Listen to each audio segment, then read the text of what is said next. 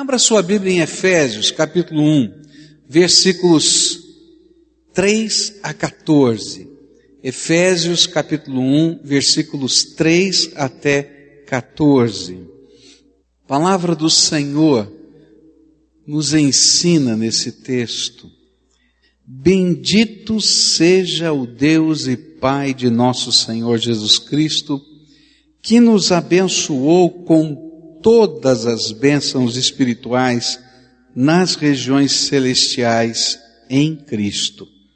Porque Deus nos escolheu nele, antes da criação do mundo, para sermos santos, irrepreensíveis em sua presença. Em amor nos predestinou para sermos adotados como filhos, por meio de Jesus Cristo, conforme o bom propósito da sua vontade, para o louvor da sua gloriosa graça, a qual nos deu gratuitamente no amado. Nele temos a redenção por meio do seu sangue, o perdão dos pecados, de acordo com as riquezas da graça de Deus, a qual Ele derramou sobre nós com toda a sabedoria e entendimento e nos revelou o mistério da sua vontade, de acordo com o seu bom propósito que Ele estabeleceu em Cristo. Isto é, de fazer convergir em Cristo todas as coisas, celestiais ou terrenas, na dispensação da plenitude dos tempos. Nele fomos também escolhidos, tendo sido predestinados conforme o plano daquele que faz todas as coisas segundo o propósito da sua vontade, a fim de que nós, os que primeiro esperamos em Cristo, sejamos para o louvor da sua glória. Quando vocês ouviram e creram na palavra da verdade, o evangelho que os salvou, vocês foram selados em Cristo, com o Espírito Santo da promessa, que é a garantia da nossa herança até a redenção daqueles que pertencem a Deus para o louvor da sua glória. O livro de Efésios é um tratado de teologia cristã. E ele está dividido em duas grandes partes. Na primeira parte, que nós estamos começando a estudar, Paulo apresenta algumas verdades fundamentais da nossa fé. E na segunda parte, ele vai nos apresentar algumas atitudes práticas que devem permear a vida de um verdadeiro cristão. Ela é considerada uma das cartas da prisão, ou seja, Paulo escreveu esta carta enquanto estava preso.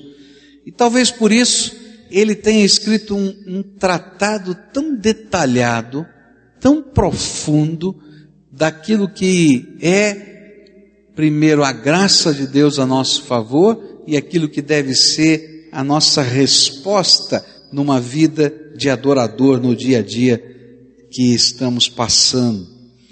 Neste primeiro capítulo, nestes versículos que nós lemos, nós vamos aprender, né, que o apóstolo Paulo descreve teologicamente algumas bênçãos espirituais que a nova vida em Cristo produz em nós.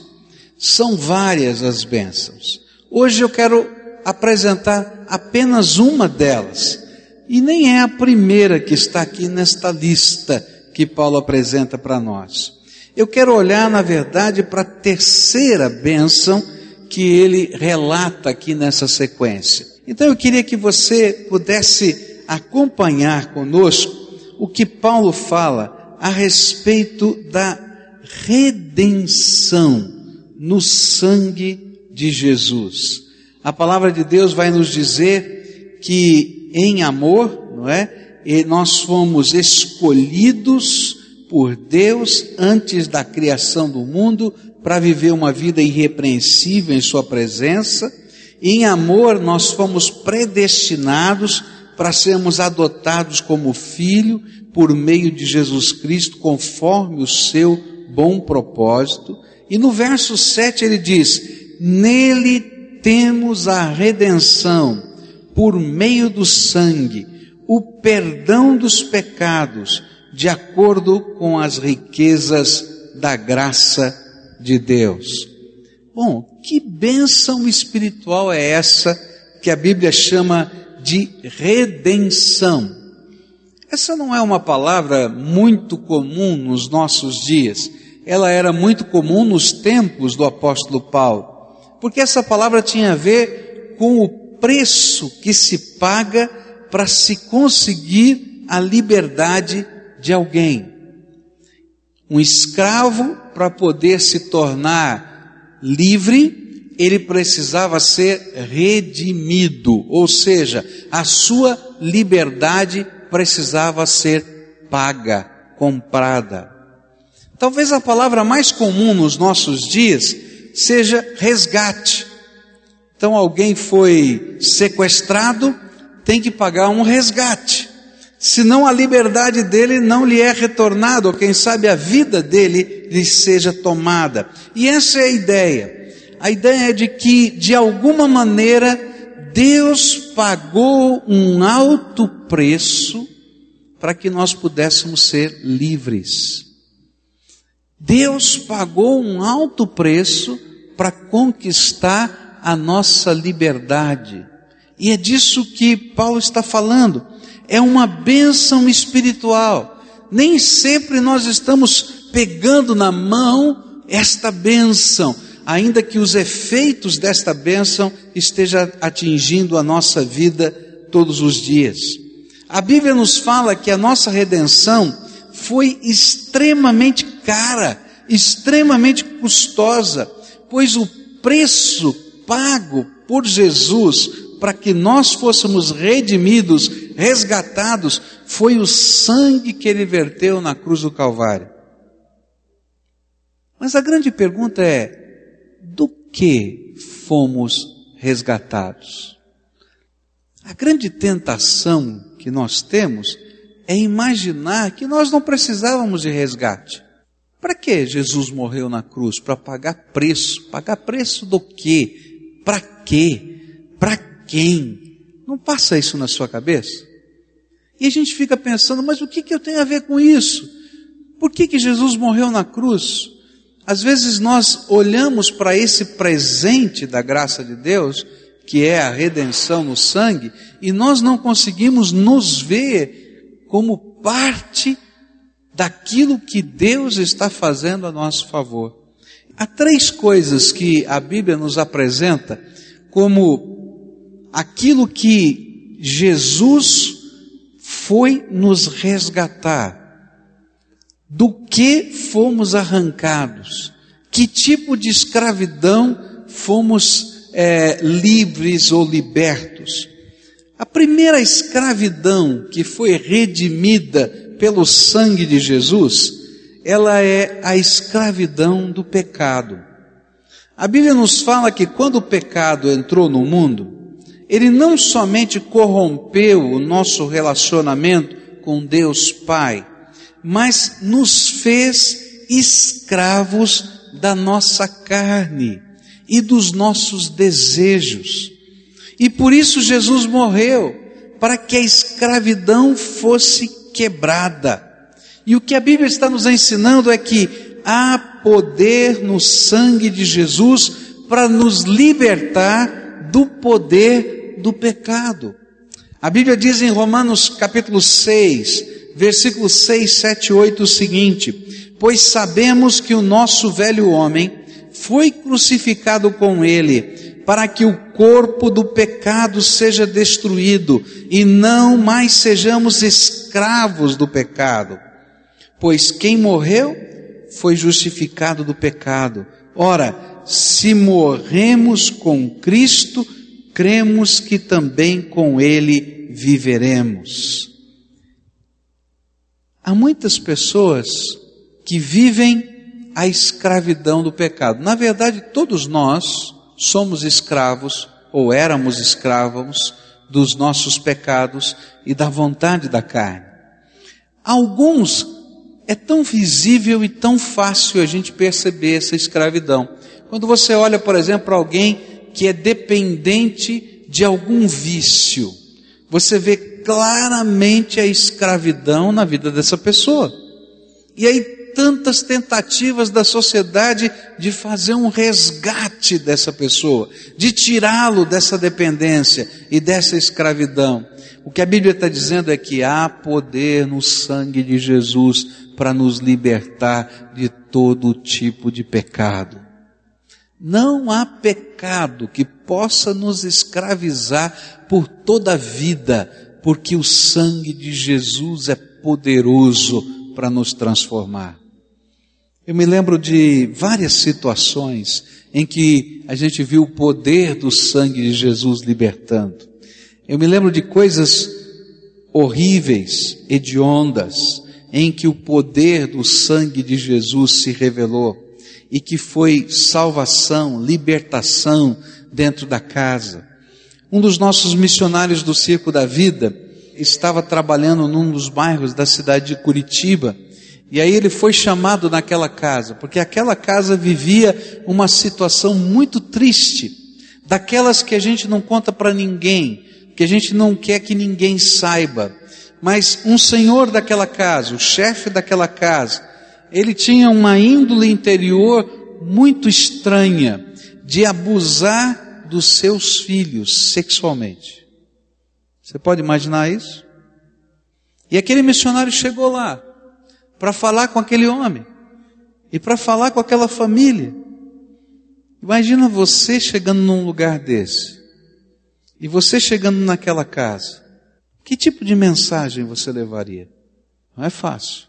Mas Deus deu uma visão para aquele missionário nosso incrível, daquelas que só o Espírito Santo de Deus dá. E quando ele chegou àquele lugar e começou a falar com aquele homem, Deus deu percepção àquele, àquele missionário que aquele pai estava completamente dominado por Satanás. E que aquela escravidão daquele tipo de pecado nada mais era do que a intervenção de demônios na sua vida. E naquele momento ele começou a falar do poder do sangue de Jesus que liberta, liberta do poder do pecado, do controle do pecado na vida. E naquela hora aquele homem ficou endemoniado, começou a subir pelas paredes, parecia um gato subindo pelas paredes. E ele então, na autoridade do nome de Jesus e na serenidade do servo de Deus, repreendeu o maligno. E aquele homem então ficou liberto. E ele pôde agora dizer para ele que essa liberdade teria que ser concretizada com a presença de Jesus no coração desse homem. E aquele pecado não mais afligiria a vida dele nem da sua casa. Que coisa tremenda, porque foi isso que aconteceu.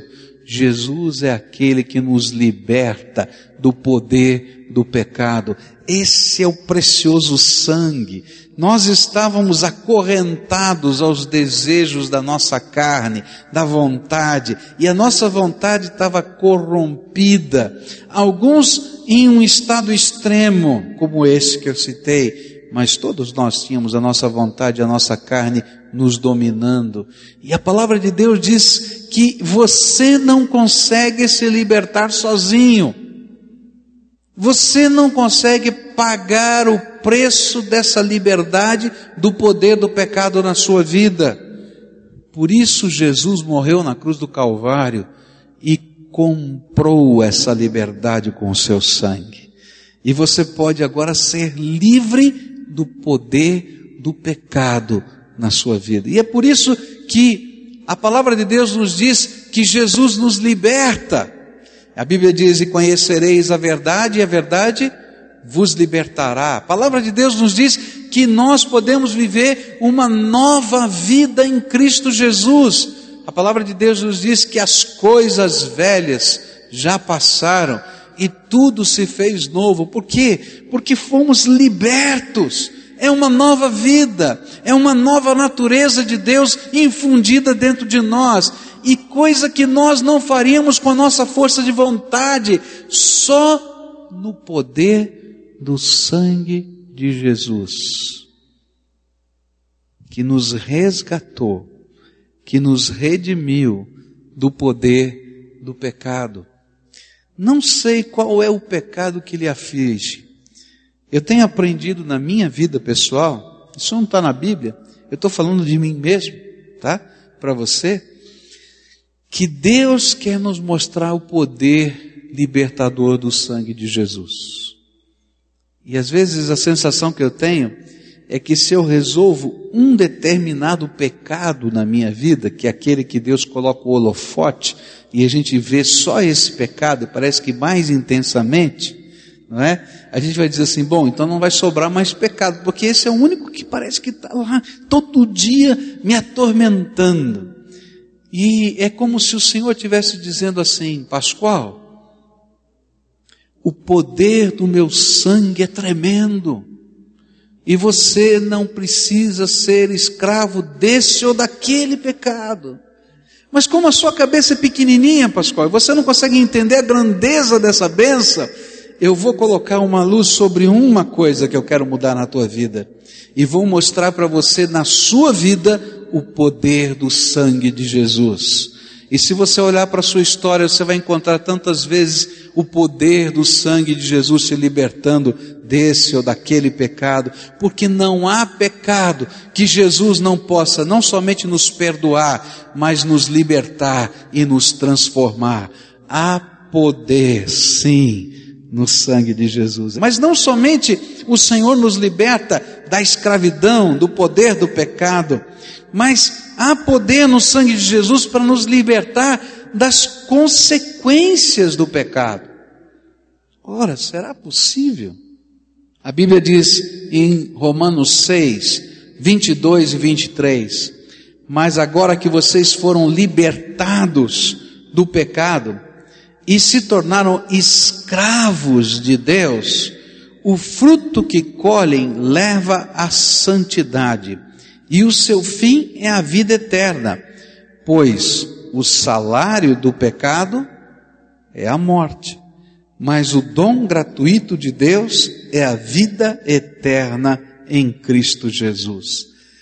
Quando Deus nos salva pelo poder do sangue de Jesus, da escravidão do pecado, Ele tira de sobre nós o juízo desse pecado.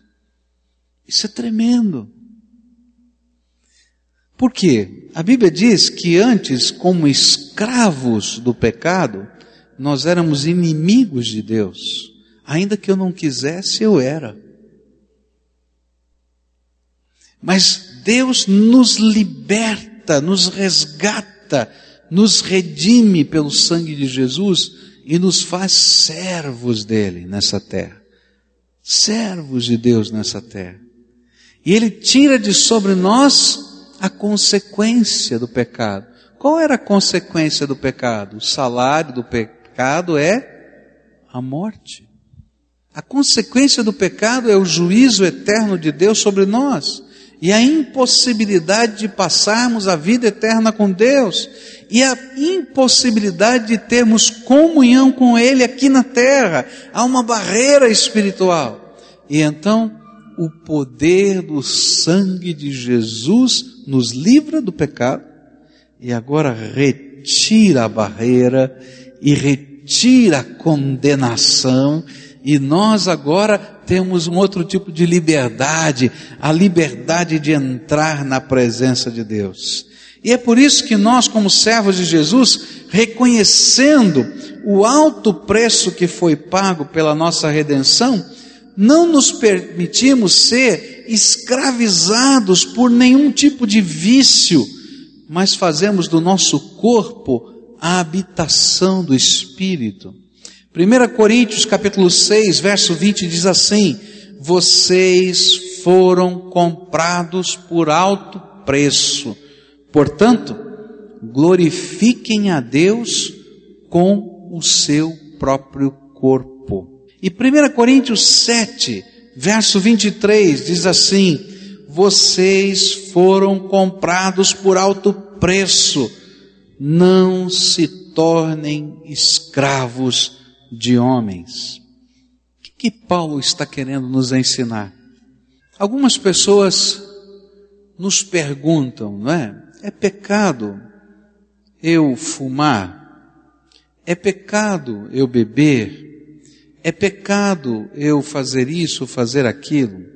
A grande lição que a Bíblia nos dá é a seguinte: tudo que nos escraviza é pecado. Tudo que nos torna escravos de alguma coisa é pecado. Por quê? Porque é uma maneira de nós não reconhecermos o preço que foi pago por Jesus para a nossa liberdade. Jesus pagou um alto preço, o sangue dele vertido na cruz do Calvário.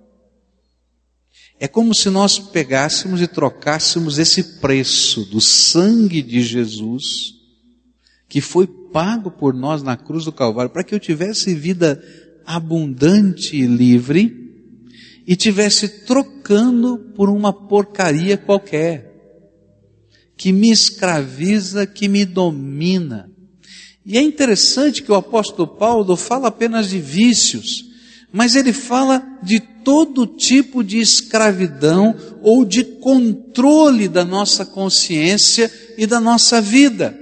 O que Paulo está dizendo é que nós não devemos permitir que sejamos escravos de ninguém, quer no sentido literal, ser escravo no contexto do tempo passado, que a pessoa perdia a sua liberdade, ou quer no sentido figurado, quando nos permitimos ser controlados, ou pela cultura, ou pelo poder do dinheiro, ou pela influência política. Nossa consciência, fé e palavra de Deus constituem o nosso caráter, e para que pudéssemos ser assim, Jesus pagou um alto preço, o seu sangue por nós. Eu conversava com o senhor outro dia, que nos seus negócios recebeu uma proposta indecente. Sabe daquelas propostas, né? Você, eu vou pagar tanto para você, mas você faz isso, faz aquilo. É tão comum isso. E aquele senhor, então, um crente em Jesus, disse assim: o meu caráter não está à venda. Por quê?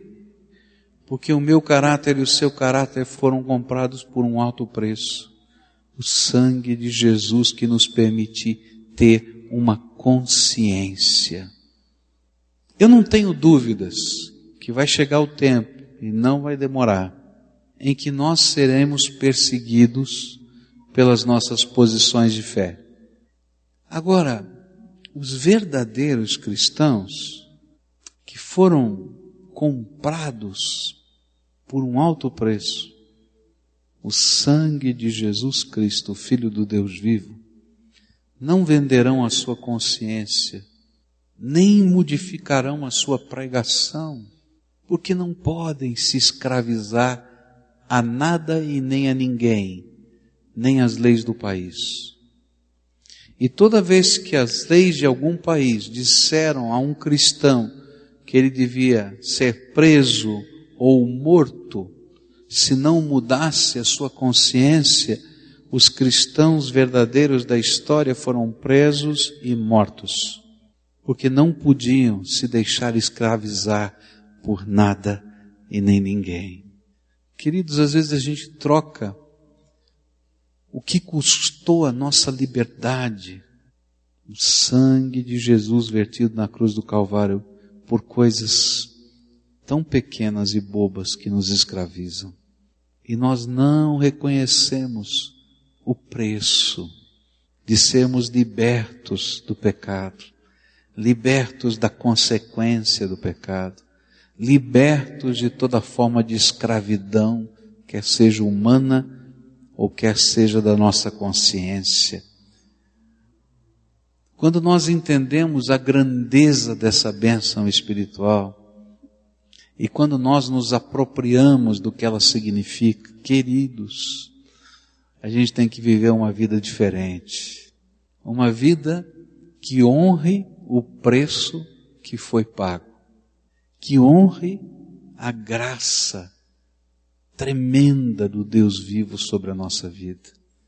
Para você viver a vida que você vive hoje, Jesus pagou um alto preço.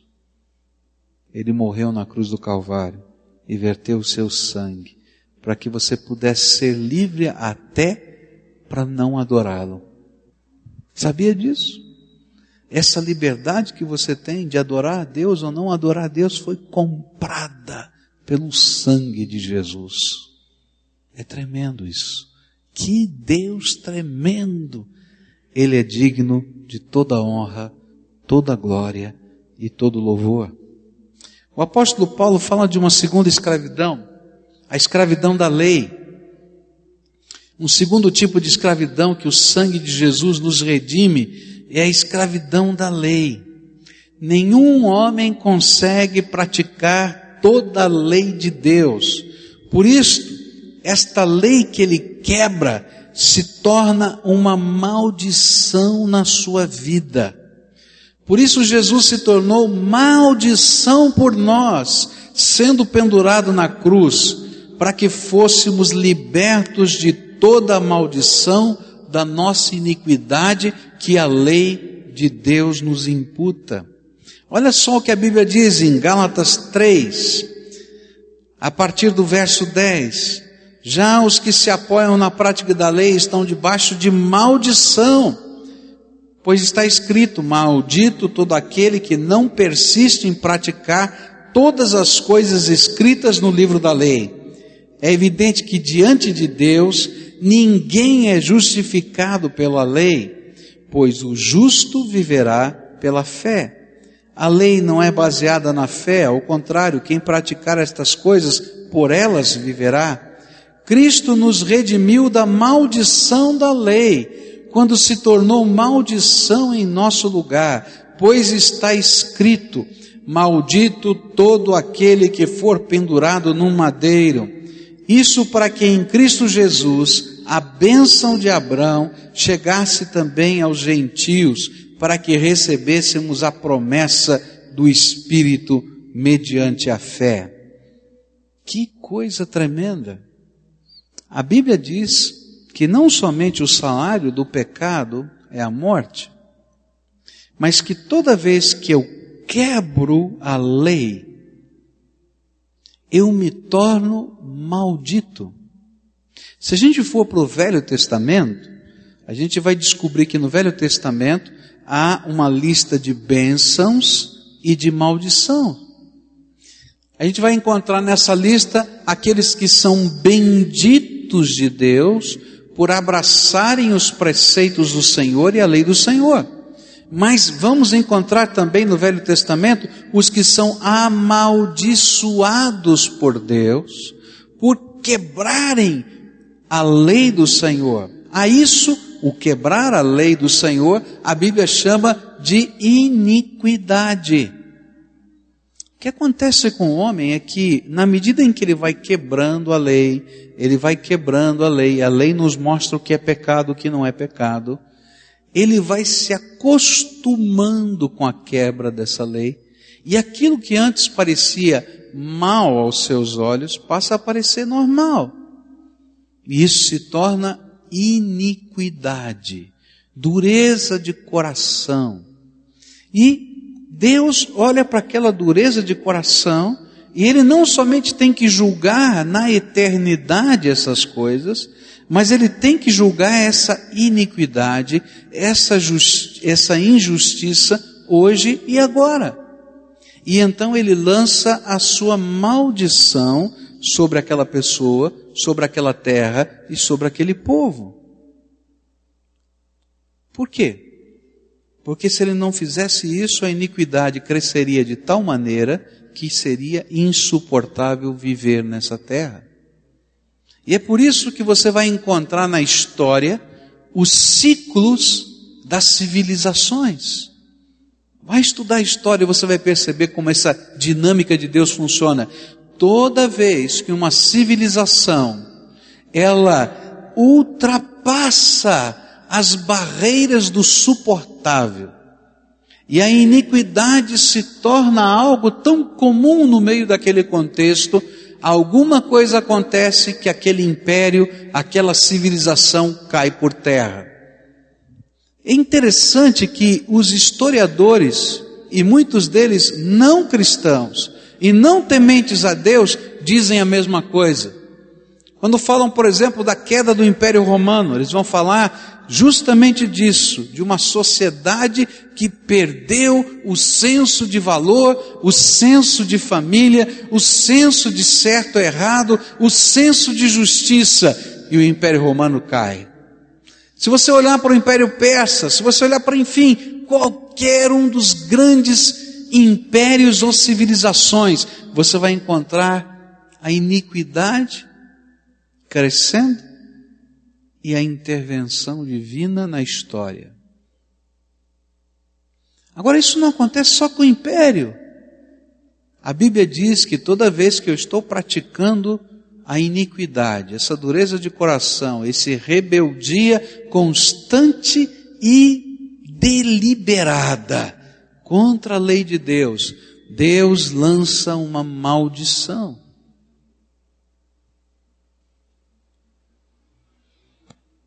Mas olha que coisa tremenda. O sangue de Jesus vertido na cruz do Calvário nos redime de toda a maldição oriunda da nossa iniquidade. Olha que coisa tremenda.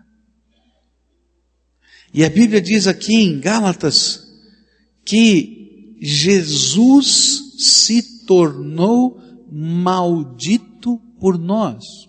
E se você ler no Velho Testamento, você vai descobrir que ser crucificado, pendurado no madeiro, era maldição, era algo que transformava aquela pessoa maldita. E Jesus foi pendurado na cruz e se tornou maldito por nós, recebeu sobre ele toda sorte de maldição, para que eu pudesse ser livre, livre da maldição que a lei nos imputa como pecadores. Há uma doutrina correndo pelos dias de hoje, na nossa sociedade, que eu tenho muita dificuldade com ela. Você já ouviu falar de maldição de família? Quebra de maldição de família? A palavra de Deus fala a verdade. Existem maldições. Maldições espirituais que são oriundas dessa iniquidade e da quebra da lei. Mas toda vez que você recebe Jesus como Senhor e Salvador da sua vida, você precisa entender o que Jesus fez por você. Ele pagou o preço dessa maldição. E Ele, quando resgatou você e o salvou, Ele tirou de sobre você toda maldição, e Ele se fez maldição por nós, para que nós fôssemos livres da sina ou da escravidão dessa maldição. E se antes éramos malditos por causa da nossa iniquidade, hoje somos benditos por causa do sangue de Jesus, o Filho do Deus vivo. Não há maldição que possa permanecer sobre a vida daquele que foi redimido no sangue de Jesus. E quando eu não entendo isso, queridos, eu estou aviltando o preço que foi pago. Querido, para você ser livre dessa maldição, você teve que ser redimido por um preço caríssimo. O preço foi o sangue de Jesus. E o propósito foi o de mudar a nossa natureza e transformar-nos em pessoas que pela sua graça podem praticar obras dignas do nome do Senhor. E é isso que diz o, o livro de Tito, capítulo dois, verso catorze. E Ele se entregou por nós a fim de nos remir de toda maldade e purificar para si mesmo um povo particularmente seu, dedicado à prática de boas obras. Oh Senhor, obrigado, que não há mais maldição sobre nós. Não há. Fomos redimidos pelo sangue de Jesus. Mas a minha família é complicada. É muito complicada. Eu estava aqui na igreja, num domingo de manhã, lecionando na classe da escola dominical, e daqueles movimentos da graça de Deus que a gente não sabe explicar. Naquele domingo, pela primeira vez na minha vida, todos os alunos da minha classe faltaram, exceto um. Geralmente, não é assim. E aí então eu disse para aquela senhora que estava comigo e disse assim, sabe, eu, eu não vou dar a lição de hoje, porque a gente tem uma sequência, faltaram todos, né? E aí então, se a senhora não ficar chateada, eu vou dar essa lição semana que vem. Ela disse, não, pastor, olha, Deus preparou esse negócio, que eu preciso conversar com o senhor, senta aqui e vamos conversar. Aí começou a contar a história dela, começou a contar o que havia acontecido na sua vida, na sua história, falou ah, da sua família, e ela disse para mim assim, olha, tem uma maldição sobre a minha família. Começou a contar a história da família, as coisas que tinham acontecido, os problemas, e aí falou do papai dela, o papai dela era um bruxo na cidade dela, e quando o papai dela então foi, estava para morrer, chamou-a na beira de um rio e disse, minha filha, eu vou dar para você como herança aquilo que os espíritos que me cercam têm me concedido ao longo da vida, e transferiu os seus poderes de bruxo para essa senhora. E essa senhora sempre teve muito medo de tudo isso, e ela diz, sabe, pastor, eu tentei evitar isso a minha vida inteira, mas isso é uma sina que me persegue, eu vivo uma depressão constante, nem toda depressão vem disso, mas ela vivia uma depressão constante, e assim foi. E aí então eu falei para aquela senhora, sabe, a senhora pode ser liberta hoje, porque o sangue de Jesus comprou a sua liberdade, e não há maldição que permaneça, se a gente entende a graça de Deus na nossa vida. E foi interessante que naquela hora, naquela manhã, aquela senhora recebeu Jesus como Senhor e Salvador da sua vida. Nós oramos por ela, pedindo que o Senhor a livrasse de toda a maldição. E aquela mulher viveu uma transformação incrível, da água para o vinho, do dia para a noite imediatamente, porque toda a maldição que estava sobre ela caiu por terra. A iniquidade gera maldição, mas o sangue de Jesus, o Filho de Deus vivo, nos purifica, nos lava, nos limpa, nos redime de todo o mal. E Jesus cravou na cruz do Calvário toda a maldição. A terceira e última coisa que esse texto me ensina é que nós somos livres do nosso antigo mestre. A Bíblia nos ensina que estávamos não somente escravizados pelo pecado, e não tínhamos apenas uma sina, uma maldição que a lei imputa aos que persistem em quebrá-la, mas também éramos escravos do Senhor e príncipe deste mundo, que nos conduzia e dominava em nossa desobediência a Deus. E foi o sangue de Jesus que não somente nos perdoou, mas nos redimiu do poder e do controle do inimigo. Veja como Paulo ensina isso. Gálatas quatro, três diz assim, assim também nós, quando éramos menores, estávamos escravizados aos princípios elementares do mundo. Essa é uma frase técnica, princípios elementares do mundo, que representavam os deuses ou demônios que as culturas entendiam, fogo, água, vento, lembra aquele negócio?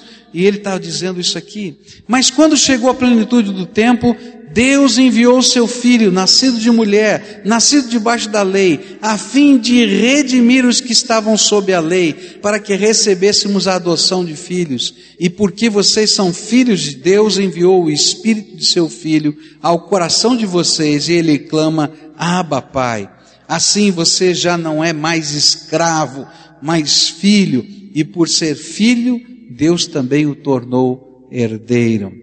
Efésios dois, verso um a cinco, diz assim, vocês estavam mortos em suas transgressões e pecados, nos quais costumavam viver quando seguiam a presente ordem deste mundo, e o príncipe do poder do ar, o espírito que agora está atuando nos que vivem na desobediência. Anteriormente, todos nós também vivíamos entre eles, satisfazendo as vontades da nossa carne e seguindo os seus desejos e pensamentos, como os outros éramos por natureza merecedores da ira. Todavia Deus, que é rico em misericórdia, pelo grande amor com que nos amou, deu-nos vida com Cristo, quando ainda estávamos mortos em transgressões. Pela graça vocês são salvos. Ou nas palavras do Senhor Jesus, Lucas onze, versos vinte, vinte e um e vinte e dois. Mas se é pelo dedo de Deus que eu expulso demônios, então chegou a vocês o reino de Deus. Quando um homem forte, bem armado, guarda a sua casa, seus bens estão seguros. Mas quando alguém mais forte o ataca e o vence, tira-lhe a armadura em que confiava e divide os despojos. O que a Bíblia vai nos ensinar, e eu quero concluir com esse pensamento, é que, quer você aceite isso ou não, quer você entenda isso ou não, a Bíblia está deixando bem claro que todos nós, antes de Jesus entrar no nosso coração, estávamos sendo controlados, guiados, dominados por Satanás. E é por isso que Jesus nos fala que ele veio nos arrancar do reino das trevas para colocar no reino da luz do seu amor. Não existe lugar neutro nessa terra. E às vezes a gente não entende o que significa salvação. A salvação é sair de debaixo das garras do maligno que está tentando matar, destruir, acabar com a nossa vida. E que está influenciando a nossa casa. E que está mexendo nas nossas, nos nossos valores. E ele faz isso, às vezes, institucionalmente, através de uma cultura, de uma sociedade, de um programa de televisão que corrompe os nossos valores, de uma ideia, de uma lei injusta. Como também faz isso, às vezes, transmudando aqui na nossa mente aquilo que é certo e o que é errado. Não existe lugar neutro. Ou você está no reino das trevas, ou você está no reino da luz do Senhor Jesus. E do que que nós fomos redimidos? Nós fomos arrancados pelo poder de Deus do reino das trevas. E fomos colocados pelo poder do Senhor Jesus e do seu sangue no reino da luz do seu amor. Do que que nós fomos redimidos? Eu ouvi a profissão de fé de um senhor, antes do seu batismo. Ele tinha sido alguém tremendamente enfronhado em práticas ocultistas. Tinha passado por várias cerimônias muito esquisitas, não dá tempo de eu explicar aqui. E um dia, diante de toda a comunidade, ele disse assim: talvez vocês não saibam de onde vocês foram arrancados. Mas eu sei de onde Jesus me arrancou, do reino das trevas, e me colocou no reino da luz do seu amor. Mas, querido, isso não é a experiência só dele. Quer você tenha consciência disso ou não, Jesus teve que redimir você. Colocou a mão no reino das trevas, saqueou o reino das trevas, e arrancou você e colocou no reino da luz do amor dele, e isso foi pago com um alto preço. O sangue de Jesus, o Filho de Deus vivo, que nos purifica de todo pecado. Há muitas bênçãos que Deus tem nos dado. Algumas são materiais, outras são físicas, saúde. Outras são de sentimentos do coração. Um filho que nasce é uma bênção de Deus. Mas há uma grande quantidade de bênçãos espirituais que às vezes a gente nem se percebe, de uma grandeza incrível, e que Paulo está dizendo aqui, uma delas se chama redenção no sangue de Jesus. Você pode entender o preço que Jesus pagou por você? Agora, como é que nós respondemos a isso? A palavra de Deus nos diz que quando os nossos olhos se abrem para entender a grandeza da nossa salvação, a gente não pode continuar do mesmo jeito. A gente não pode se permitir continuar escravizado por pequenas coisas que nos afastam da graça de Deus. Trocar essa, essa grandiosa graça abençoadora por coisas que não têm sentido. A nossa vida tem que ser então para o louvor da glória de Deus. E se você ler Efésios capítulo um, Paulo vai repetir três vezes. Ele conta algumas bênçãos e diz, para o louvor, tudo isso para que você fosse para o louvor da glória de Deus. Aí ele conta mais alguma coisa, tudo isso para que você seja para o louvor da glória de Deus. E a terceira vez a mesma coisa. Essa palavra louvor da glória de Deus, no texto original, é uma, uma expressão muito bonita. Porque ele diz assim, que você seja uma sinfonia de adoração. Sabe aquela composição linda, maravilhosa, harmoniosa, rica, de detalhes, de instrumentos, de variações? É isso que é você, uma sinfonia que Deus está escrevendo na tua história pelo poder do sangue de Jesus. Por isso, não se permita ser dominado, escravizado por aquele ou por aquelas coisas de quem você foi comprado por um alto preço. E sabe o que é tremendo? Eu às vezes fico bravo com isso. Eu tenho que confessar isso para você. Eu às vezes digo para Deus assim, Deus, o Senhor já nos comprou, não é? O Senhor tem todo o direito de mexer conosco, comprou a nossa vida com sangue. Então por que que o Senhor ainda permite a gente ter vontade, fazer o que quiser, não é? Era mais fácil você botar um programa de computador novo, a gente virar um robozinho de Jesus aqui, né? Não, acabou. Quantas vezes eu fico pensando assim, e aí ele me diz, não filho, eu te comprei para você ser meu filho. E um filho não é um escravo. Eu te comprei para você ter liberdade, até para não me adorar. Gente, que Deus é esse? Tremendo, amoroso, que vê além. Agora ele é digno de ser adorado. Ele é digno que eu me torne uma sinfonia de louvor ao Deus Todo-Poderoso.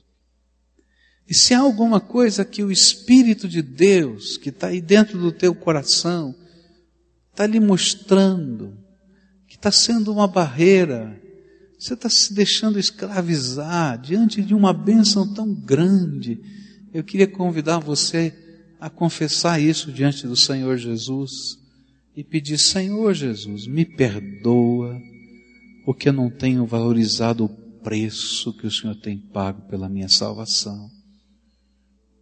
Me liberta. Se tem alguma coisa que te oprime, que te escraviza, te domina, daquelas que você já tentou e não consegue, pode clamar o poder do sangue de Jesus sobre a tua vida, que Ele é capaz de te libertar de todo o poder do pecado. Se tem alguma coisa que você vê como uma história ruim na tua família, na tua história, no teu dia a dia, uma maldição, lembra, Jesus já pagou o preço. Toma posse, toma posse da bênção e pode deixar a maldição cravada na cruz. Toma pela fé, querido. E você vai ver o poder de Deus agindo. Se tem alguma área que você percebe que o reino das trevas ainda te aprisiona, clama ao Senhor Jesus, Porque a Bíblia diz que todo aquele que clamar o nome do Senhor Jesus vai ser salvo. Todo aquele que invocar o nome do Senhor Jesus pode gozar e desfrutar dessa bênção. Senhor Jesus, eu sei que as nossas orações estão chegando até a Tua presença. Quero te pedir que o Senhor continue abrindo os nossos olhos para entendermos a grandeza de algumas bênçãos espirituais que a gente nem se apercebe. E que a gente seja, Senhor, a sinfonia de louvor ao Senhor. E que nós possamos glorificar o Teu nome e honrá-lo com a nossa vida, e não temer nem a vida, nem a morte, nem nada, porque o Senhor é digno de toda, toda, toda nossa adoração. Em Teu nome oramos, Jesus.